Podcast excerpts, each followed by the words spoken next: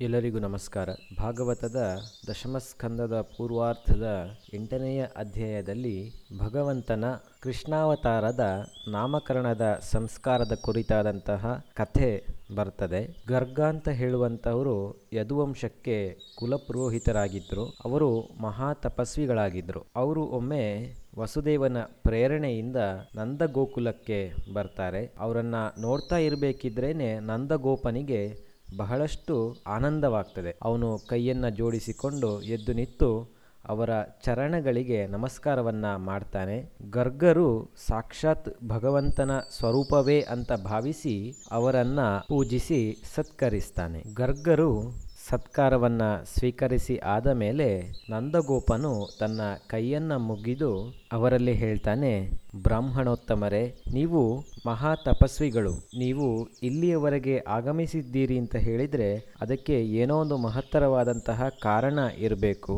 ಅದಲ್ಲದೆ ನೀವು ಬೇರೆ ಸಿದ್ಧಿಯನ್ನು ಪಡೆದುಕೊಂಡಿರುವವರು. ಭೂತ ಭವಿಷ್ಯದ ಗರ್ಭದಲ್ಲಿ ಏನಿದೆ ಅಂತ ಹೇಳುವಂಥದನ್ನು ತಿಳಿಸುವಂತಹ ಜ್ಯೋತಿಷ್ಯ ಶಾಸ್ತ್ರವನ್ನ ರಚಿಸಿದಂಥವರು. ಅದಕ್ಕಾಗಿ ನನ್ನ ಇಬ್ಬರೂ ಬಾಲಕರಿಗೂ ಕೂಡ ನೀವೇ ನಾಮಕರಣ ಸಂಸ್ಕಾರವನ್ನ ಮಾಡಬೇಕು. ಆ ಮೂಲಕವಾಗಿ ನಮ್ಮನ್ನ ಅನುಗ್ರಹಿಸಬೇಕು ಅಂತ ನಂದಗೋಪನು ಗರ್ಗ ಮಹರ್ಷಿಗಳಲ್ಲಿ ವಿನಂತಿಸಿಕೊಳ್ತಾನೆ. ಆಗ ಗರ್ಗಾಚಾರ್ಯರು, ಅಂದ್ರೆ ಗರ್ಗ ಮಹರ್ಷಿಗಳು ಹೇಳ್ತಾರೆ, ನಂದಗೋಪನೆ, ನಾನು ನಿನ್ನ ಪುತ್ರನ ನಾಮಕರಣ ಸಂಸ್ಕಾರಗಳನ್ನು ಮಾಡಿದ್ರೆ ಜನರು ಇವನು ದೇವಕಿಯ ಪುತ್ರ ಅಂತಲೇ ತಿಳಿತಾರೆ. ಪಾಪಿ ಕಂಸನು ಕೂಡ ಇದನ್ನೇ ಕಾಯ್ತಾ ಇರ್ತಾನೆ. ಅವನು ಕೂಡ ದೇವಕಿಯ ಮಗಳಿಂದ, ಅಂದ್ರೆ ಯೋಗಮಾಯೆಯಿಂದ ನಿನ್ನನ್ನ ಕೊಲ್ಲುವವನು ಬೇರೆಲ್ಲೋ ಬೆಳೀತಾ ಇದ್ದಾನೆ ಅಂತ ಹೇಳುವ ಮಾತನ್ನ ಯೋಗಮಾಯೆಯಿಂದ ಕೇಳಿಸಿಕೊಂಡಿದ್ದಾನೆ. ಒಂದು ವೇಳೆ ಅವನಿಗೆ ಈ ಬಾಲಕನು ವಸುದೇವನ ಮಗ ಅಂತ ಹೇಳಿ ಗೊತ್ತಾದ್ರೆ ಕೂಡ್ಲೇನೆ ಅವನು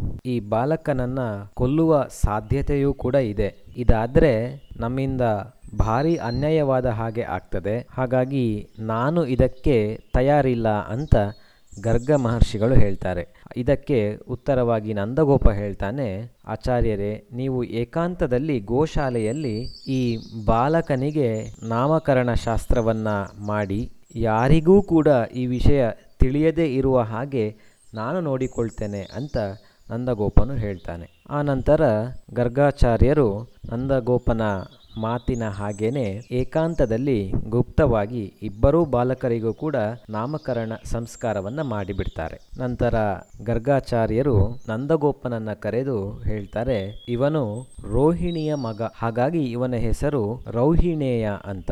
ಇವನ ಬಂಧುಗಳಿಗೂ ಮತ್ತು ಇಡೀ ಲೋಕಕ್ಕೆ ಒಳಿತನ್ನ ಮಾಡ್ತಾನೆ, ಆನಂದವನ್ನ ಉಂಟು ಮಾಡ್ತಾನೆ. ಹಾಗಾಗಿ ಇವನ ಹೆಸರು ರಾಮ ಅಂತನೂ ಆಗ್ತದೆ. ಅಸೀಮ ಬಲವನ್ನ ಇವ ಹೊಂದಿದ ಕಾರಣ ಬಲಭದ್ರ ಅಂತ ಹೇಳುವಂತಹ ಒಂದು ಹೆಸರು ಕೂಡ ಇವನಿಗೆ ಇದೆ. ಯಾದವರಲ್ಲಿ ಮತ್ತು ನಿಮ್ಮಲ್ಲಿ ಜಗಳವಾದಾಗ ಇವ ಅದನ್ನ ಸರಿ ಮಾಡಿ ಒಂದಾಗಿಸ್ತಾನೆ. ಆದ್ದರಿಂದ ಸಂಕರ್ಷಣ ಅಂತ ಹೇಳುವಂತಹ ಇನ್ನೊಂದು ಹೆಸರು ಕೂಡ ಇವನಿಗೆ ಇರ್ತದೆ ಅಂತ ಗರ್ಗಾಚಾರ್ಯರು ಹೇಳ್ತಾರೆ. ಆನಂತರ ನಂತರ ಅವರು ಶ್ರೀಕೃಷ್ಣನ ಕಡೆಗೆ ಕೈಯನ್ನ ತೋರಿಸ್ತಾ ಶ್ಯಾಮಲ ವರ್ಣನಾಗಿರುವ ಇವನು ಪ್ರತಿಯೊಂದು ಯುಗದಲ್ಲಿಯೂ ಕೂಡ ಒಂದೊಂದು ವರ್ಣದಿಂದ ಶರೀರವನ್ನ ಧರಿಸ್ತಾನೆ ಈ ದ್ವಾಪರ ಯುಗದಲ್ಲಿ ಪೀತವರ್ಣದವನಾಗಿ ಹುಟ್ಟಿದ್ದಾನೆ. ಕೃಷ್ಣ ವರ್ಣದಲ್ಲಿ ಹುಟ್ಟಿದ ಇವನಿಗೆ ಅಂದ್ರೆ ಕೃಷ್ಣ ದೇವರ ದೇಹವು ಕಪ್ಪಾಗಿದ್ದಂತಹ ಕಾರಣದಿಂದ ಬಾಲಕ ರೂಪದಲ್ಲಿ ಇರುವಂತಹ ಕೃಷ್ಣ ದೇವರಿಗೆ ಕೃಷ್ಣ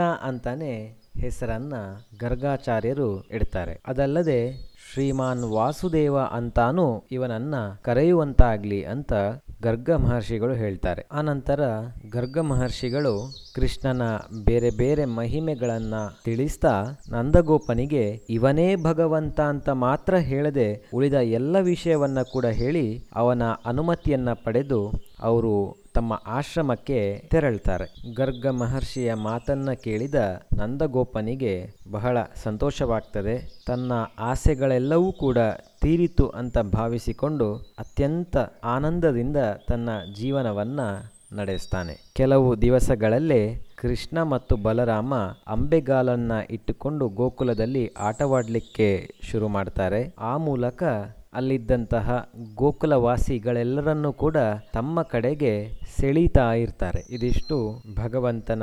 ಕೃಷ್ಣಾವತಾರದ ನಾಮಕರಣ ಸಂಸ್ಕಾರದ ಕಥೆ. ಧನ್ಯವಾದಗಳು.